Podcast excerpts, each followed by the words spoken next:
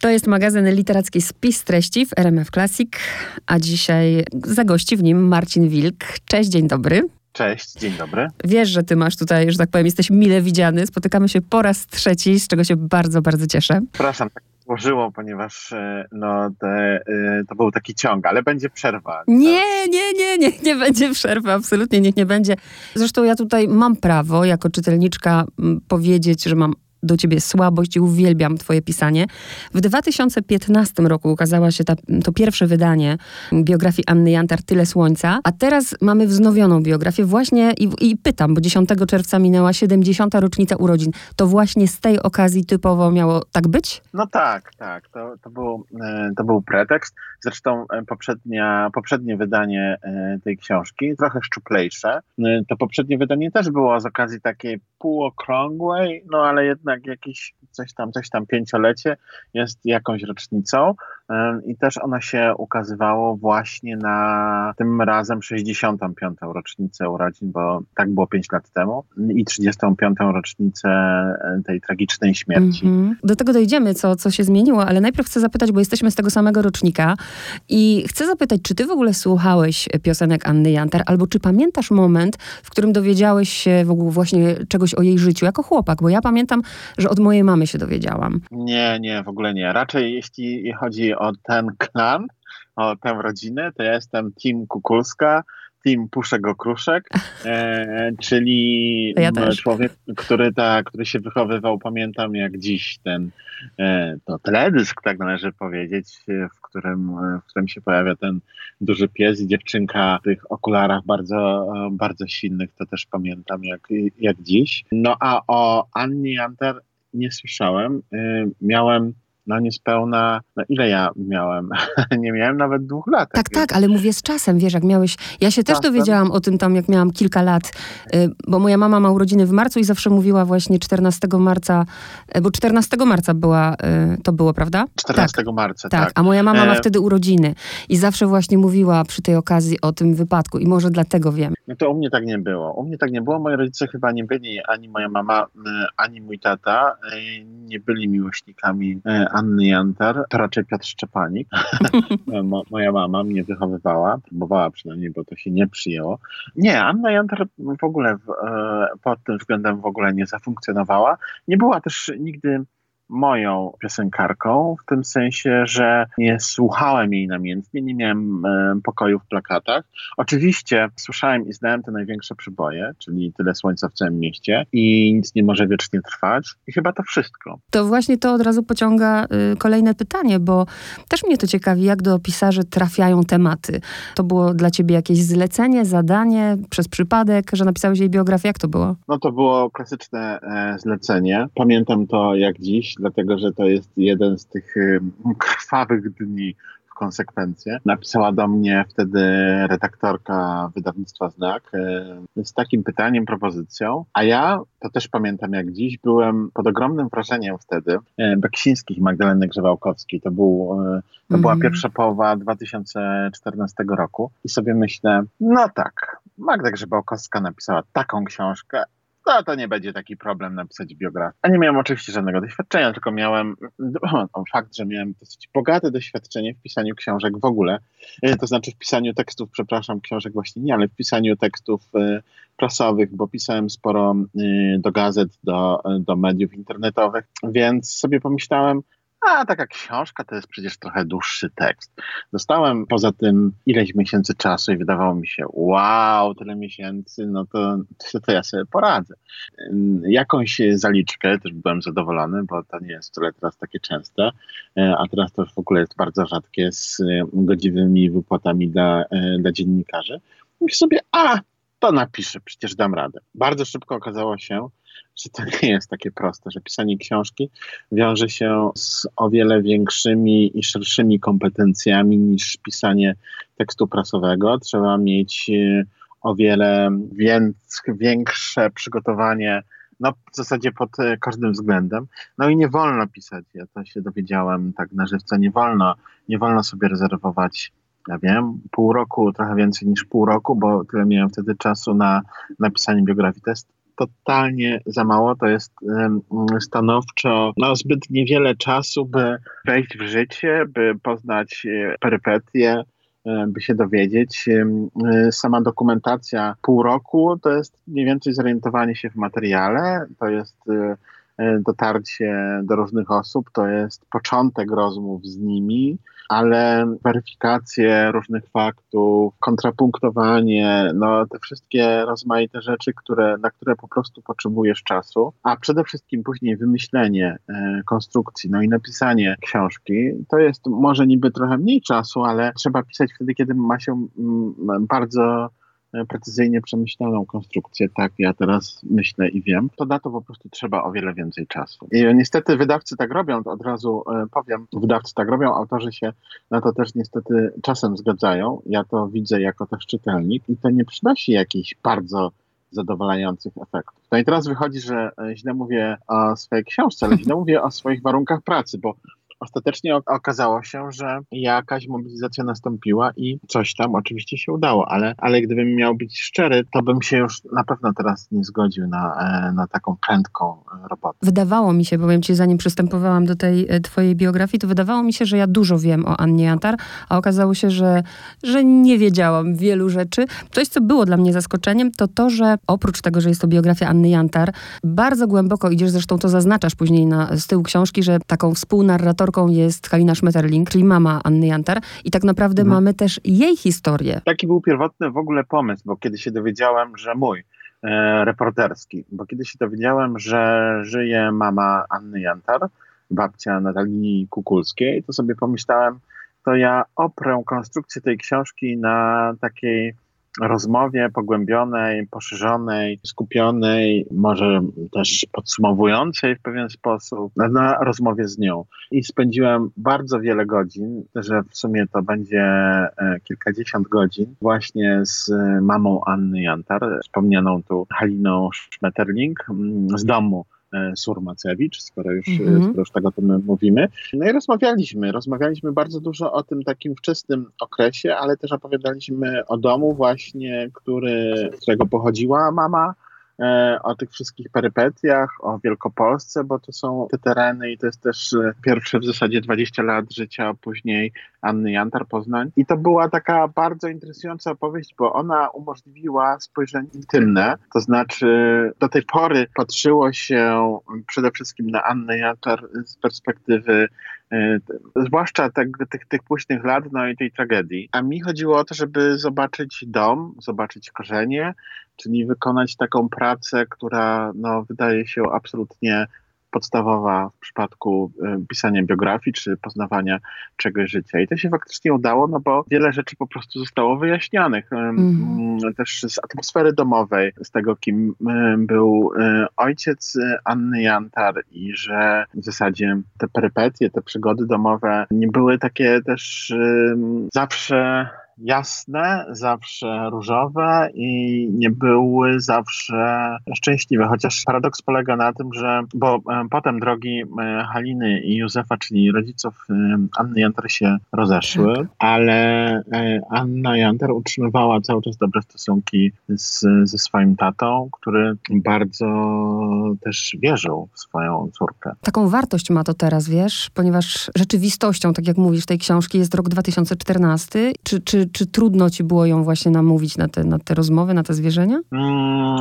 Sam gest, sama gotowość, nie, to nie było trudno, bo to bardzo szybko, kiedy tylko się dowiedziałem o tym, po prostu postanowiłem, że musimy porozmawiać i to było naturalne. Ja mam taki zryw zresztą, naturalne, to zboczenie pewnie zawodowe, że jeśli tylko czuję, że ktoś może być źródłem, to sprawdzam, to dopytuję, to sięgam, to czytam. I z tym nie było problemu. Natomiast, właśnie, to jest tylko jeden poziom, to znaczy zgoda czyjaś, gotowość, ale tak naprawdę w rozmowie chodzi o ten moment, w którym możesz zejść trochę głębiej, przyjrzeć się trochę bardziej. Żeby to się udało w tym wypadku, to się dopiero zaczęło dziać po kilku godzinach naszej rozmowy. Mhm. Natomiast ja mam taką obserwację też prawie psychologiczną chyba, mogę tak powiedzieć, że pani Halina bardzo chętnie też rozmawiała i odpowiadała na rozmaite pytania, czasem chyba niełatwe, bo ja jestem z tych osób, które lubią zadawać takie pytania, na które pewnie sam bym miał problem z odpowiedzią, typu a jak było ze spełnieniem w życiu, czy było szczęście, czy się podążało za swoimi marzeniami. To są takie pytania, które kiedy człowiek jest wystarczająco dorosły, nie zawsze umie tak bardzo szybko i prosto na nie odpowiedzieć, bo bardzo dużo jest okoliczności, o których trzeba opowiedzieć, żeby jakoś nadać te odpowiedziom jakiś właściwy kontekst. A pani Halina wchodziła w taki dialog ze mną i odpowiadała na te pytania, co było dla mnie bardzo cenne, bo jej odpowiedzi też zdradzały jej spojrzenie na świat. Czyli to było coś, co zakładałem, że mogłoby się wydarzyć, czyli taka dobra rozmowa o życiu w zasadzie, o życiu samym w sobie. To jest tak, że Anna Jantar przeżyła ledwie 30 lat.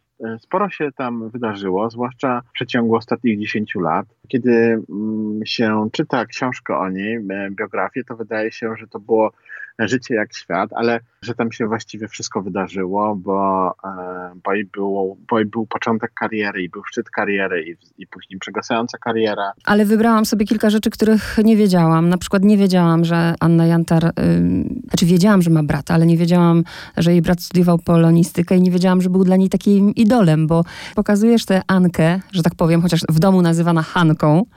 Tak, tak. Jako taką zwykłą dziewczynę. No tak, bo Anna Jantar była zwyczajna, to nie było tak, że od razu była gwiazdą, tylko z mikrofonem i tyle słońca w całym mieście się śpiewało, chociaż ikonicznie tak jest zapisane, ale najpierw była dziewczynką, jak to się mówi, dokazywała, najpierw miała jakieś swoje marzenia, bardzo na przykład chciała być aktorką, tak. To się nie udało, najpierw też bardzo dużo się uczyła, Zgubiła też chłopaków, co miała nie lubić. Takie jest jej prawo. Miała brata, który faktycznie był dla niej takim idolem i drogowskazem. Brat polonista bardzo chciał, żeby jego siostra zajęła się piosenką w zasadzie poetycką. On tak naprawdę był też świadkiem rozmaitych rzeczy, jak to nazwać, tę relację, tego nie wiem, tego nikt do końca nie wie, ale w orbicie młodej Anny Jantar pojawia się m.in. Marek Grechuta, to z takich ciekawostek. On też później ubolewał, że ona poszła w taką piosenkę bardziej popularną, nie piosenkę poetycką, nie poezję śpiewaną, to znaczy mówię tutaj o Romanie Schmetterlingu, czyli to jest mowa o bracie Anny Jantar. I też miałem szczęście rozmawiać z nim. W zasadzie to było takie szczęście rozmawiać z nim i z mamą, z panią Haliną. Siedzieliśmy i po prostu różne rzeczy weryfikowaliśmy. Roman Schmetterling jest wspaniałym człowiekiem. Bardzo dużo opowiadał mi o literaturze. Ciągle obserwuję to, co się dzieje w świecie literackim. Miał też trochę takie inne spojrzenie, ale nie do wszystkiego miał, trzeba uczciwie powiedzieć, dostęp, dlatego że w pewnym momencie te drogi Anny i Romana się rozeszły. Wtedy, kiedy Anna zaczęła robić właśnie karierę, kiedy zaczęła wyjeżdżać, a przede wszystkim wtedy, kiedy dostała się w krąg, czy objęcia rozmaitego rodzaju Jarosława Kukulskiego. No i właśnie. I to jest moje pytanie, bo bardzo mi się podoba mi się, jak mówisz, że w swojej książce, że wersje o zakochaniu są dwie. Jedna romantyczna, a druga nie. W skrócie tę romantyczną poproszę. Romantyczna jest bardzo piękna i wzruszająca i opowiada o jeszcze nastoletniej bodaj chyba Annie Jantar, która jest odprowadzana przez swoją babcię na dworzec autobusowy, wyjeżdża i wtedy babcia zatryskana o swoją wnusię, już ciągle, wnusia to zawsze wnusia, ale już nie taka malutka, jednak już dorosła, młoda kobieta, zastanawia się, komu by tutaj dać pod opiekę, w cudzysłowie, pod opiekę swoją wnusię i widzi takiego rosłego, postawnego mężczyznę i myśli sobie, to ten. Ten się opiekuje na długie, jak się potem okazuje, lata. To właśnie był Jarosław Kukulski. To jest wersja romantyczna. Jest jeszcze wersja taka mniej romantyczna, pragmatyczna. Myślę, że obie są prawdziwe, obie się dopełniały, obie mówią wiele o tej miłości, o tej relacji. Wersja mniej romantyczna jest taka, że Jarosław Kukulski był już kimś w środowisku muzycznym, no właśnie poznańskim przede wszystkim, zaczynał karierę, miał do tego dryg i to nie tylko muzyczny, ale też organizacyjny, miał zmysł taki też do przybojów, do rozmaitych spraw i on w pewnym sensie wypatrzył sobie Annę Jantar, a ona wypatrzyła jego. Tutaj nastąpiło magiczne połączenie, no i tak też się zaczęło. Coś więcej niż taka miłość wyłącznie romantyczna, tylko też rodzaj jakiegoś takiego, no takiej właśnie relacji także zawodowej, zawodowo-przyjacielskiej. W ogóle pokazujesz, bo Anna Jantar tam wcześniej była zaangażowana w jakiś związek, ale ja nie wiem dlaczego często niektórzy mówią to jako zarzut, że Jarosław Kukulski stworzył Annę Jantar. No ale przecież takie są fakty. Ty to zresztą też piszesz, nie? Stworzył. Od A do Z. Tak było. To ma wiele, moim zdaniem, kontekstów. Jednym z nich jest taki, że Jarosław Kukulski był bardzo wyrazistą osobowością, bardzo, jak niektórzy mówią w środowisku, trudną postacią, bardzo wymagającą, bardzo pracowitą. Jednym słowem, nie wszystkim podobało się to, w jaki sposób on też pracował i funkcjonował, więc i myślę, że w tych opowieściach o takim krytycznym podejściu do Jarosława Kukulskiego jest sporo z takich po prostu jakichś debat środowiskowych związanych z relacjami tam wewnątrz środowiska. I warto się też im przysłuchiwać, no bo środowiska tworzą atmosferę. Warto się przyglądać im, zwłaszcza jeśli ma się wgląd w nie. Ale kontekst taki inny jest faktycznie taki, że Jarosław Kukulski bardzo dużo, mówiąc tak dzisiejszym językiem, zainwestował w Annę Jantar, w jej wizerunek, w jej piosenki, bo był kompozytorem bardzo zdolnym i miał rękę do przebojów. No ale też wiedział, jak to robić. To jest wiedza szczególna, ekskluzywna była wtedy, wymagająca wiele cierpliwości i takiej determinacji, bo przypominam, mówimy o latach 70., o Polsce w zupełnie innym ustroju, gdzie w zasadzie wszystkiego brak. Wchodzi dopiero do PRL-u, bo to mówimy o PRL-u Coca-Cola, to jest początek lat 70., ale ciągle są problemy w zasadzie ze wszystkim. Mamy zaledwie jeden, większość, niektórzy odbierają 2 kanały telewizyjne, nie jest wiele więcej kanałów radiowych, czyli rynek jest ograniczony, ale ludzie potrzebują rozrywki. Nie wszystko jest profesjonalne, a w zasadzie jest półprofesjonalne, dlatego że na przykład jeśli Marek Karewicz, wybitny fotograf gwiazd, chce sfotografować, to musi rolki z filmami, tam nie ma mowy tutaj, żeby sobie robić cyfrowe zdjęcia, tylko rolki z filmami musi załatwiać, o niej jest bardzo trudno. Nie ma wizerzystki, która by przygotowała, czy wizerzystów, którzy by przygotowali Annę Jantar do zdjęć. Ona musi sama się wymalować. Zdarza się tak, że na festiwalach, które są, na które czasem przyjeżdżają gwiazdy, ale raczej nie, bo władza bardzo źle patrzy na tak zwaną popkulturę, zniechęca kąśliwe uwagi, pozwala sobie wygłaszać, mówiąc, że publiczność na przykład festiwalu, to chyba chodziło o Pole, teraz dobrze pamiętam, zamiast stawać w kolejce za autografami do gwiazd, powinna stawać w kolejce z autografami do działaczy, więc warunki są bardzo złe, ale Jarosław Kukulski umie sobie radzić do tego, że ma wejścia, jest skuteczny, jest cierpliwy, ma intuicję, nie poddaje się, jest bardzo, bardzo, bardzo pracowity. No i jest zakochany i ta miłość się przekłada na to, że Anna Jantar po prostu jest teraz jego oczkiem w głowie. Nie tylko w domu, ale też właśnie na scenie. Powiem ci też, że taką, w ogóle to jest wielka wartość tej książki również i każdej twojej, że ty tak szeroko opisujesz ten kontekst. Ja na przykład, widzisz, nie miałam takiej wiedzy o tych kategoriach A gastronomiczna, B estradowa, S gwiazd. Wyjaśnijmy może trochę słuchaczom. To można się z tego śmiać, ale są też oczywiście jakieś dobre strony, bo trwa cały czas dyskusja. Chodziło oczywiście o sprofesjonalizowanie. Tak sobie myślę teraz o dobrej stronie, o sprofesjonalizowanie zawodu gwiazd. Między innymi to był jeden z powodów. To znaczy te kategorie były przyznawane w zależności od zdanego egzaminu, ale też one skutkowały tym, no i to, że może być mniej zabawne, jakie potem garze mogły dostawać gwiazdy. Faktycznie tak było. Anna Jantar musiała zdać egzamin przed komisją, przychodziło pismo z Ministerstwa Kultury, że się zakwalifikowanym. Mało kto miał tę najwyższą rangę.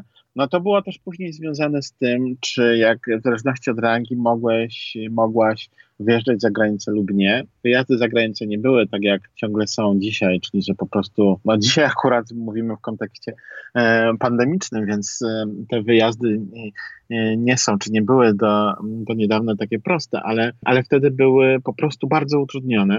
Pośredniczyła też taka instytucja, która się nazywała Pagar, w pewnym sensie tajemnicza, ale pomagająca też artystom czy w ogóle ludziom wyjeżdżającym za granicę, pośrednicząca. Faktycznie ten cały taki, tak jak ty mówisz, ten taki kontekst tego, co się działo wtedy w muzyce popularnej, on był bardzo, mówiąc wprost, kontrolowany, też po prostu ograniczany, bo świat kultury popularnej czy rozrywkowej, on wyglądał w ogóle zupełnie inaczej, ale też najzwyczajniej w świecie nie było mile widziane przez władzę, żeby on był tak puszczony samopas. Był po prostu bardzo, bardzo kontrolowany. Chodziło oczywiście o cenzurę, chodziło też o to, by nie podburzać społeczeństwa, bo jakieś gwiazdy mogły zacząć na przykład śpiewać nie tylko o radościach i sukcesach słoneczka socjalistycznego, ale na przykład mówić o problemach, które były także częścią codzienności i wtedy trzeba było tego pilnować. No poza tym były niedobory i też widać na przykład jedna z sytuacji, która się przytrafiła Annie Jantar, to była taka, że już powstaje płyta, a tutaj się okazuje, że trzeba było tę płytę dostarczyć w tak zwanych okładkach zastępczych, bo zabrakło papieru do druku. Albo była zła faktura, to chyba było takie wydarzenie mikrofonów, prawda? Bo brakowało pieniędzy na to, by coś zrealizować. Brakowało nie tylko pieniędzy, ale też materiałów. Nie było takiej woli, żeby to robić na profesjonalnym poziomie. Także no i też pokazuje, że dzisiaj nam się kojarzy, że gwiazda albo estrady to nie wiadomo jak żyła. Ty pokazujesz to mieszkanie na Rejmonta w małym blokowisku, gdzie sąsiedzi też mieli trochę dosyć grania Jarosława, gdzie Anna Jantar marzy o tym maluchu. Teraz chcę trochę przejść już do życia osobistego, bo też się cieszę, że narysowałeś to, bo jest dużo takich niedomówień i dużo plotek związanych z wyjazdem Anny Jantar do Stanów. Wokół życia Anny Jantar narosło bardzo dużo plotek, historii, anegdot, opowieści, pytań, które są często elementem jakichś takich, no właśnie, historii, które się tworzą już jakby wokół rozmaitych zdarzeń. Mnie zasadniczo jako autora, jako reportera, jako dziennikarza ta tak zwana recepcja nie interesuje. Nie interesowała w tym przypadku.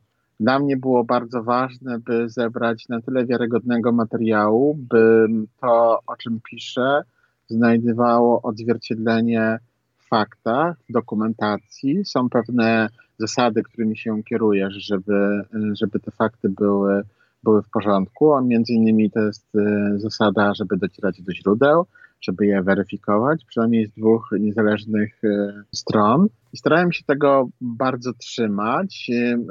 Piszę też sporo o tym procesie zdobywania informacji, bo to jest biografia reporterska, czyli jeśli jadę do Poznania po to, żeby dowiedzieć się o szkole, to piszę o tym i tak dalej, i tak dalej. Odsłaniam te wszystkie kulisy. No i to była tego typu robota. Więc ja wytłumaczyłem też Natalii na początku, jak ta książka wygląda, jaki mam na nią pomysł i pod tym względem byliśmy względem siebie uczciwi. Ja też wiem, jaką rolę spełnia Natalia Kukulska, czyli rolę córki, ale też rolę kogoś, kto stoi na straży pewne dziedzictwa. Tak, tutaj na przykład kryzys małżeński, taka sprawa, który był faktem w związku Anny Jantar, to jest sprawą tajemniczą. Sporo osób o nim mówiło, trochę się dało się go odtworzyć, ale nie wszystko, dlatego że nie wszystko dało się zweryfikować. Wszystkie kryzysy, konflikty, one często, jak wiemy z historii, z lektur o życiu prywatnym, o biografiach, One są bardzo trudne do udokumentowania z bardzo różnych względów. Ale też ty nigdy nie szukasz sensacji. I ja na przykład ci dziękuję za to wyjaśnienie i też od razu słuchaczom mówię, że jeśli szukają sensacji, to jej nie znajdą. Nie będziemy o tym kryzysie mówić, bo to jest wszystko w książce. Bardziej też chcę jeszcze powiedzieć o tym 14 marca i też to, co mnie bardzo wzruszało w tej książce, jak zobaczyłam, jak się Anna Jantar zmieniała, kiedy została mamą.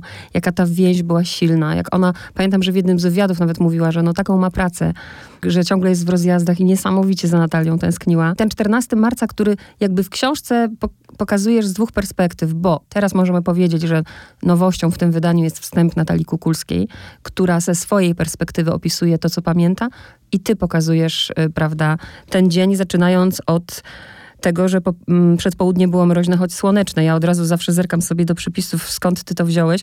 No, jesteś niesamowity, bo to jest taka koronkowa robota, żeby to wszystko sprawdzić. No ale to jest bardzo przyjemna robota, jak sobie tak też myślę o tym. Ja bardzo, to jest chyba warunek, że trzeba lubić. No właśnie wizyty w archiwach, szperanie w starych gazetach, w tekstach, rozmowy z ludźmi. Ja tę część pracy bardzo lubię. I to jest jeden z argumentów, który sprawia, że po Annie Jantar się nie zatrzymałem. Inne etapy pracy może nie są tak przyjemne i satysfakcjonujące, ale to jest naprawdę bardzo przyjemne. No, sama pomyśl, sprawdzanie atmosfery czy pogody, to zresztą nie jest aż tak strasznie trudne. Te przepisy są ważne, no bo czytelnicy muszą znać źródła, muszą wiedzieć, skąd to wziąłem, mogą mnie zawsze zweryfikować. Co więcej, po przeczytaniu książki, i to jest bardzo przyjemny moment, chociaż wielu może się wydawać nieprzyjemny, ale ja go bardzo lubię, często się odzywają, bo na przykład wyłapali jakiś błąd albo jakąś nieścisłość, albo mają jakiś komentarz. To wyłapanie jest dowodem na to, że ktoś bardzo uważnie czyta książkę. Ja to bardzo lubię, bo oczywiście to nigdy nie jest tak, że książkę się oddaje niepoprawioną czy niezweryfikowaną. Zawsze wszystko wiesz, niby, wydaje ci się. To jeszcze kilka osób weryfikuje, przecież to są redaktorzy, korektorzy i tak dalej. Ten moment takiego starcia się tekstu z rzeczywistością od wielu różnych stron jest dosyć momentem takim przyjemnym i twórczym, bo możesz też zweryfikować, zwłaszcza to jest ważne w przypadku książek non-fiction, kiedy możesz zweryfikować czasem też pamięć. Kiedy piszesz o Annie Jantar, to książka trafia też do osób, które mają swoją Annę Jantar, które jakoś ją czasem mogą nawet pamiętać. Mhm. I też potem po wydaniu pierwszym tej książki przychodziły właśnie jakieś listy czy reakcje. Ludzie mówią, że na przykład pamiętają zwłaszcza ten tragiczny, dramatyczny wypadek z marca 80 roku, ale nie tylko. Pamiętają też czasem jakieś występy, bo byli na koncercie jako młodzi ludzie i to są dosyć przyjemne momenty, muszę powiedzieć, dla autora. Jedna rzecz mnie zbulwersowała, jedna zdziwiła. Zacznę od tej, która zbulwersowała, bo ja tego nie wiedziałam. No. Mianowicie, kiedy był wypadek i właśnie rozkradziono rzeczy Anny Jantar, rozkradziono pieniądze, futerko, ciuszki dla Natalii. No, ale to jest historia o ludziach, nie o Annie Jantar bardziej, prawda? O tak. Tym, o ludziach, czy też o okolicznościach, o okolicznościach, które czynią z ludzi kogoś takiego haniebnego, no bo to jest taki moment, w którym jesteś zupełnie bezbronny, no a ktoś cię jeszcze w taki sposób ogołaca. No. Tego nie wiedziałam, więc po prostu w głowie mi się nie mieściło. A zakończyć naszą rozmowę chcę tym właśnie, czym nie zaczęłam, bo być może powinnam od tego zacząć, właśnie od tego, że w tym wydaniu pojawia się to wspomnienie Natalii, bardzo wzruszające. Czytałam je kilka razy. Po swojemu ciebie znam. Gdzie Natalia rzeczywiście ma 4 latka i bardziej tę mamę może pamięta z tych nagrań. Ale coś, co mnie... Ja starałam się to zrozumieć, wiesz? To, że jak Natalia wspomina ten moment, kiedy babcia wyrywa jej tę frezję i rzuca, i to, że nie mówią małemu dziecku o śmierci mamy przez kilka lat, to było dla mnie takie też dosyć wstrząsające. Nie wiem, nie umiem sobie tego nawet wyobrazić. Nie umiem sobie w ogóle wyobrazić tej całej sytuacji. I to było bardzo trudne i cały czas jest trudne, a jak dla Natalii jest trudne, bo umiera bliska dla ciebie osoba. W zasadzie dzieje się to, kiedy jesteś jesteś bardzo młodą osobą, niewiele pamiętasz, zostają z tobą inni bliscy, dla których jest to też tragedia. U mnie w książce pani Halina Schmetterling wyznaje, że myślała nawet o samobójstwie. To jest śmierć dziecka, to jest coś niewyobrażalnego. A równocześnie zostaje właśnie córeczka, którą trzeba się zaopiekować, której trzeba dać życie, której nie wolno odebrać nadziei, bo to życie się dopiero zaczyna. Myślę, że to był jeden zresztą z powodów, dla których nie mówili, no bo jaką funkcję miałoby powiedzenie tego wszystkiego? Trzeba być uczciwym i trzeba mówić o rzeczywistości takiej, jakiej jest, a z drugiej próbuję też zrozumieć, dlatego zacząłem opowieść o tej mamie Anny, dlatego że sobie właśnie o tym myślę. Nie wiem, dla mnie to jest nie do wyobrażenia, zwłaszcza, że potem Natalia musiała cały czas się mierzyć z tą śmiercią, która nie była takim doświadczeniem prywatnym w pewnym sensie, tylko Anna Jantar należała też, tak przynajmniej się wydaje niektórym, do fanów. No myślę, że należy jakoś do fanów, prawda? Bo fani potrafią być zaborczy, potrafią kochać taką miłością, że tak ściskają, że aż brak tchu. Wtedy jest mała przestrzeń do tego, by stworzyć sobie taką swoją osobistą relację. Ja też myślę też o tym sporo. No. A ja myślę o tym, może to pytanie będzie strasznie brutalne, ale szczere, że wszyscy... Większość właściwie kojarzy rzeczywiście Annę Jantar z tymi przyjemnymi pioseneczkami, prawda, Tyle Słońca i tak dalej. Za chwilę powiem ci, jakie są moje ulubione jej piosenki, ale też myślę o tym, co Natalia pisze na końcu, że no właśnie, nic nie może przecież wiecznie trwać, dziś o ironio zanosi się na wieczność i zastanawiam się, czy Anna Jantar byłaby tak popularna, gdyby właśnie nie ta katastrofa, nie? Są takie teorie na temat tego, że absolutnie nie. Ciężko powiedzieć, bo to jest takie myślenie, ja lubię takie myślenie, co by było gdyby, no ale to jest trochę myślenie z cyklu, czy Polska by się rozwijała, gdyby nie 39 rok na przykład. No tak. Prawda? Faktem jest, że Anna Jantar była już popularną osobą w latach 70. I Tyle Słońca w całym mieście to był przebój i to była połowa lat 70. Nic nie może wiecznie trwać, to również był przebój, to była końcówka lat 70. Oj, jakie mity przypisywano tej piosence, prawda? Że to przewidywała i tak dalej. Tak, tak. Podejrzewam, że pisząc jej biografię, niezależnie od tego, czy jesteś fanem, czy nie jesteś, jakieś ulubione piosenki masz. Ja mam 3 i nie jest to Jambalaya, ani Tyle Słońca w całym mieście. Uwielbiam Nie wiesz, nie ufaj mi, Tylko mnie poproś do tańca i Wielką Damę. To są moje 3 ulubione jej piosenki. O rany, to wśród nich jest jedna moja, bo ja nie wiem, czy mam aż tak dużo, ale Nie wierz mi, nie ufaj mi bardzo lubię tę piosenkę. Ja muszę ci powiedzieć, że ja chyba bardzo lubię takie piosenki, które nie są powszechnie znane, a które często pokazują różne ciekawe rzeczy. Bardzo lubię tę taką ścieżkę niemieckojęzyczną, bo Anna Jantar nagrywała po niemiecku i świetne są teledyski. Można je zobaczyć zresztą na popularnej sieci w internecie, popularnym portalu, który się zajmuje muzyką.